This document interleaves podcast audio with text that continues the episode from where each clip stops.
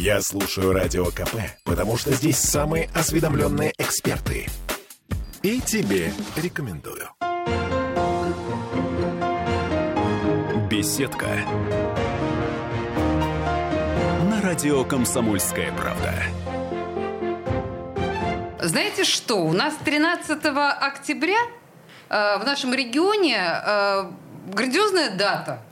15 лет с того дня, как в перечень малочисленных народов России попала водь. Вот я на самом деле готова спорить, что большинство из наших слушателей даже не понимают, что такое водь. И даже не слышали никогда. А если слышали, не запомнили. Так вот, сегодня мы будем говорить именно об этом малочисленном народе. Это один из древнейших народов России, населяющий, собственно говоря, небольшую частичку Ленинградской области. И в студии «Радио Комсомольская правда» Алексей Кравченко, координатор проекта, который называется «ВАДА». Сейчас все выясним про это. Алексей, здравствуйте. Здравствуйте. Слушайте, я прочитала, что води, представителей народа води, не больше 30 человек осталось на планете Земля. Правильно? Позволю себе вас немножко поправить. Давайте. По последней переписи, которая у нас прошла в 2020-2021 году, и результаты которой были опубликованы вот в январе 2023 года, уже 105. Я боюсь предположить, как размножается население водь, но мы с вами до эфира говорили о том, что, в конце концов, как правильно, как сказать, представитель народа водь? Вожанин? Вожане. Вожанином, наверное, стать не очень сложно, потому что достаточно, наверное, выучить язык и ударить себя в грудь и сказать: «Я вожанин». Достаточно? Я думаю, на текущем этапе этого более чем достаточно, но сделать это под силу не каждому, потому что водский язык... Потому что язык кажется... Давайте, на самом деле, действительно подробнее. Что это за племя такое? Где оно жило и на что оно похоже? Кому оно родственно? Ну, если взять за отправную точку переселение народов, которое происходило около 1500 лет назад, то это народ, который пришел к нам с Урала. Ага, то есть издалека достаточно, да, это не наша северная история. Это часть большого этноса финно-угорских народов. Некоторые исследователи отмечают, что этот народ ближе всего к эстонцам. И поэтому, я так поняла, эстонцы с таким интересом поддерживают развитие языка, да и поддерживают и ремесла, и вот это вот все. Если, в любом случае, 101 человек, это, конечно, очень круто, я горжусь тем, что я ваша современница, но в целом это действительно очень мало. Давайте на пальцах объясним, а мы зачем вообще поддерживаем то, что, казалось бы, уходит само собой? Ну, это большой вопрос, на самом деле. Зачем нам разнообразие языков на планете? И были такие попытки установить единый язык. Эсперанто, мы помним, конечно.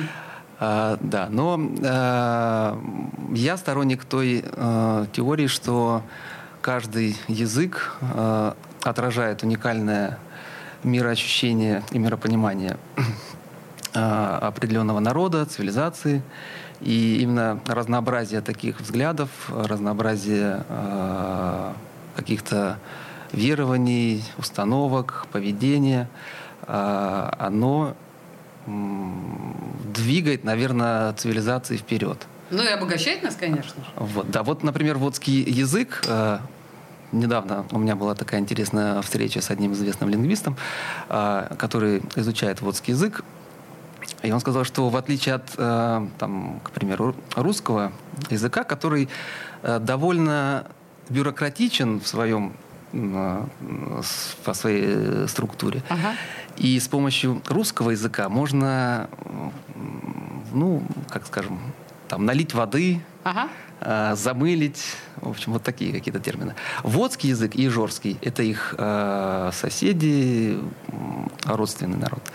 Он отличается тем, что очень сложно на этом языке налить воды. То есть очень прямолинейный, конкретный, предельно откровенный язык. То есть вот сам по себе такой язык. То есть вот эти вот все наши цветистые кружева, которые мы любим, навешивать на наши разглагольствования, с водью так не выйдет. Видимо, да. Поняла. Мы так вот на самом деле с Алексеем подходим к проекту ВАДА, о котором наша... Вы, на самом деле, зайдите на сайт вот этого проекта ВАДА, на официальный сайт, потому что это вообще, честно сказать, какой-то прям художественный проект. Я была уверена, что я увижу полторы старушки, которые противными голосами будут петь что-то довольно противно-фольклорное. Так мы представляем себе культуру малочисленных народов. Вот эти вот пяльцы, переднички и все остальное. Это восхитительный совершенно проект без дураков. И чудесные режиссеры снимают фантастические клипы для, черт возьми, этого проекта. Непонятно почему. Например, я увидела там Юлдус Бахтиозину. Я увидела там... это чудесный совершенно художник с мировым именем. Художник, фотограф, режиссер. Я увидела там где-то у вас Сокуров каким-то образом к этому ко всему имеет отношение. 100 человек национальности води. Вожан. 100 человек. Как так получилось? Я думаю, что именно то, что их осталось 100 человек, а на водском языке говорят, наверное, не больше 10, именно это и притягивает художников, которых вы перечислили, к тому, чтобы поработать с этим материалом. Конечно, надо сказать, что первым, кто запустил вообще вот эту линию на привлечение больших художественных мастеров к проекту, стал как раз Александр Николаевич Сокуров и фонд Сокурова, который... Там долго была история. Мы сняли в таком экспериментальном жанре экранизацию водской сказки «Юрчи Змеюк». Посмотрите, пожалуйста, это видео лежит. Коротенькое видео совершенно, но оно лежит на сайте группы ВАДА. Да. vada.ru. Посмотрите, это действительно захватывающе. Да. И с этим видео получилось у нас встретиться с Александром Николаевичем. Я готовился долго ему рассказывать, что такое, кто такие водь и почему это важно. Оказалось, он настолько в теме, и не надо было ему ничего объяснять. И была идея, чтобы выпускники его курса продолжили вот эту историю, как-то поучаствовали в экранизации сказок водских, потому что водские сказки, по большому счету, это наиболее ценный фольклорный материал, который остался. Они, кстати, тоже очень своеобразные. Они вообще не похожи на русские народные сказки. Они такие, скорее, африканские народные сказки народов Африки. Мы в детстве читали. Вот что-то такое. Вот к этому близко. Да, продолжайте, да. Но в итоге наше сотрудничество вылилось в полноценный документальный фильм, который был завершен только в этом году окончательно, и который уже получил несколько наград. Например, на последнем кинофестивале «Лендокфильмфестивал» взял первое место в категории «Лучший документальный фильм». Да, и именно сотрудничество с Александром Николаевичем и фондом Сокурова позволило нам уже в дальнейшем привлекать Юлдус Бахтиозину, художников Валериуса и так далее. Мы сейчас поговорим. Он стал таким мостиком ко всем остальным. Мы сейчас поговорим, на самом деле, отдельно об этих художниках, потому что они сами себе ужасно интересные. Но я так понимаю, что существует президентский фонд культурных инициатив. Я так понимаю, что, в общем-то, поддержка малочисленных народов — это в некотором смысле государственная программа. Вам государство как-то помогает или нет? Все сами-сами. Конечно, вот упомянутый фонд культурных инициатив помог нам создать, во-первых, иллюстрации к сказкам силами Валериуса. Это художник Валериус, художник. Да. И, во-вторых, фильм Юлдус Бахтиозиной «Война птиц и зверей», который тоже получает награды, уже ушел на международную, так скажем, арену, путешествует сейчас по международным кинофестивалям. И в целом, конечно, очень приятно, что есть такие институты развития, которые позволяют реализовывать проекты в максимальной такой творческой, в творческом ключе, что называется. То есть я не думаю, что даже при желании какой-то из там, министерств, комитетов, у которых есть госзаказ, могли бы заказать, составить техническое задание на такое произведение. Нет, ну слушайте, на самом деле фильм... клип, я не знаю, как это правильно назвать, танцевальный клип по сказке, вот этот созданный «Юлдус», это что-то совершенно завораживающее. Это и очень остроумно, это невероятно эстетично, очень свежее зрелище и по звуку круто. Ну, то есть это абсолютно такой полноценный модный проект, который может вообще путешествовать по международным фестивалям, в моем представлении. Да. Как отдельное произведение. Здесь и ценность самого фильма. Но для нас еще важно было, что этот фильм сделал именно «Юлдус», потому что... Сейчас, подождите. Значит, давайте вот на этом сделаем небольшую точку с запятой, потому что на нас с вами наступает реклама, а «Юлдус» — это отдельный персонаж. В студии «Радио Комсомольская правда» координатор проекта «ВАДА». Это про народ водь Алексей Кравченко. Сейчас вернемся после рекламы, не уходите никуда. Беседка. Радио «Комсомольская правда». Бесконечно можно слушать три вещи. Похвалу начальства, шум дождя и радио КП. Я слушаю радио КП и тебе рекомендую. Беседка. На радио «Комсомольская правда». А мы продолжаем. Мы говорим сегодня о племени водь, о вожанах, которых на планете, ну, как говорит мой гость, осталось 100 человек.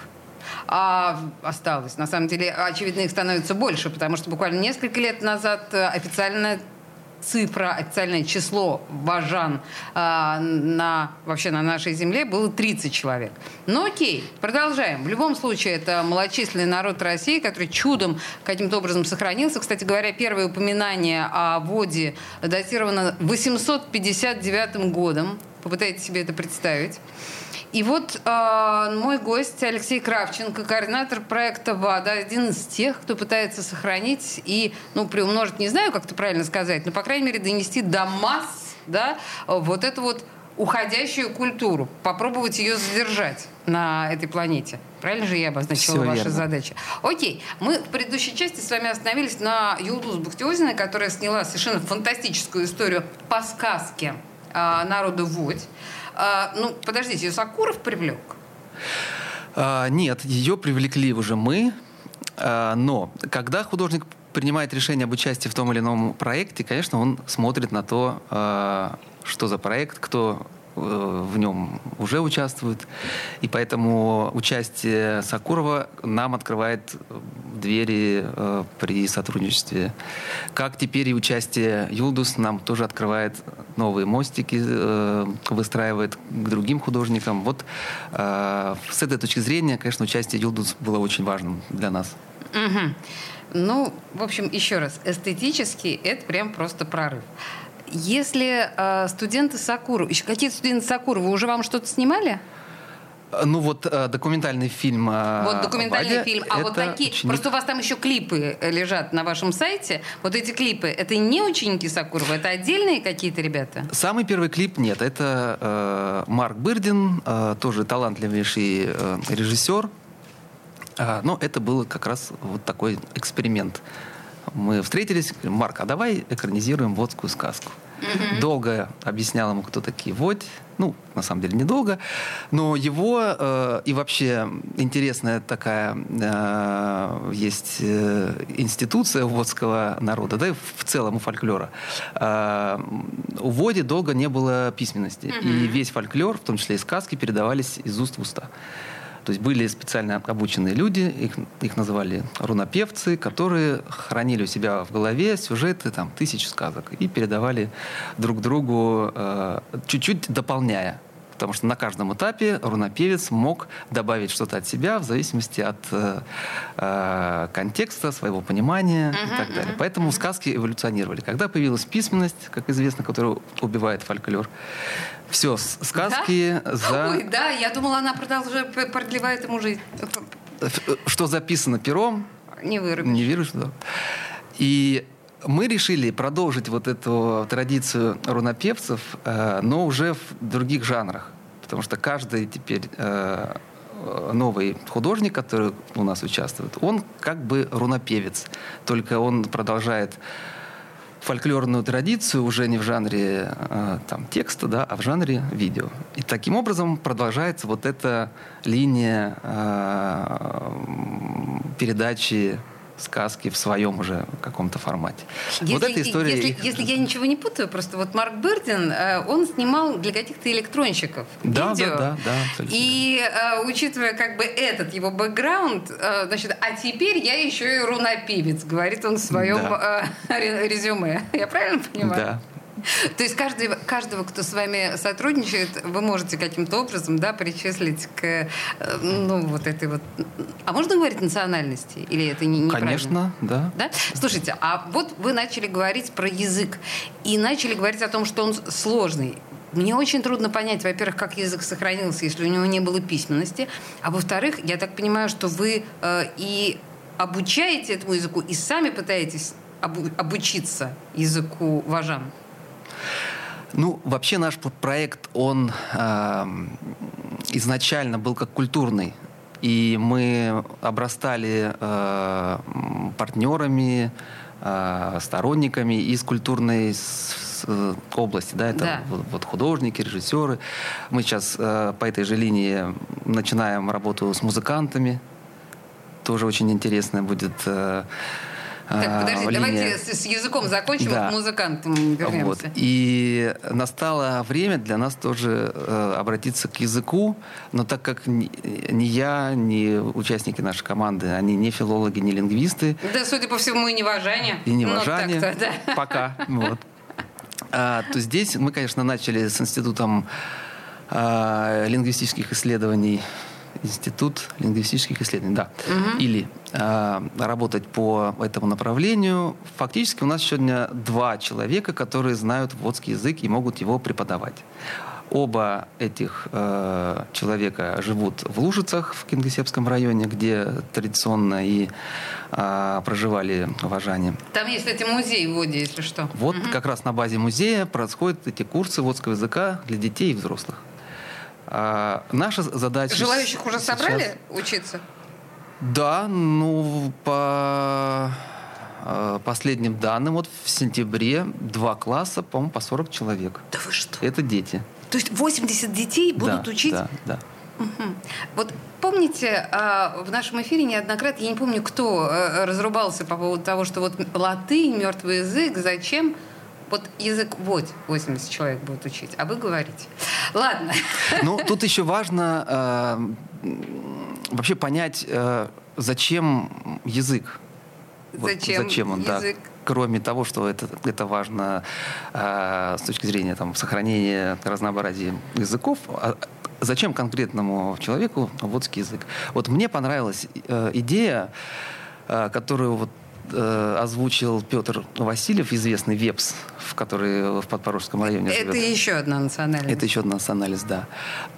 Они сейчас делают интересные проекты в сфере туризма, когда ВЕПС, который знает культуру, традиции и язык, проводит индивидуальные экскурсии по вепским лесам, на вепском языке. На вепском языке в том числе, да. Слушай, чтобы точно никому не было понятно. И это когда язык действительно может быть инструментом общения, инструментом заработка. И жесткого троллинга. Когда ты ведешь экскурсию на вепском языке, никому, кроме тебя, ничего не понятно.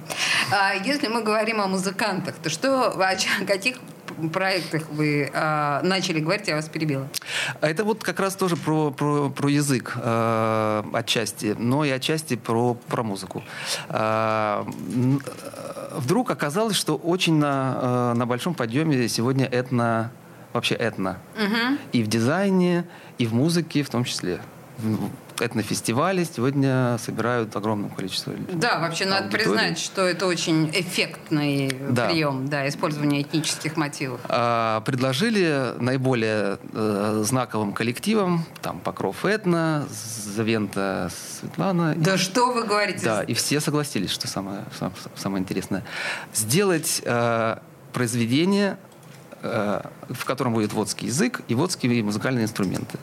То есть это кантели, водская волынка, ну и там еще ряд инструментов. Вообще, я в шоке, потому что я являюсь яростной поклонницей Звента Светланы, да. И они восхитительные. И то, что вам удалось их заполучить в свой проект, мои восхищения и респект. И опять же мы сталкиваемся с тем, чтобы спеть на водском языке в рамках какого-то коллаборации какой-то. Нет специалистов, которые бы могли спеть на водском языке.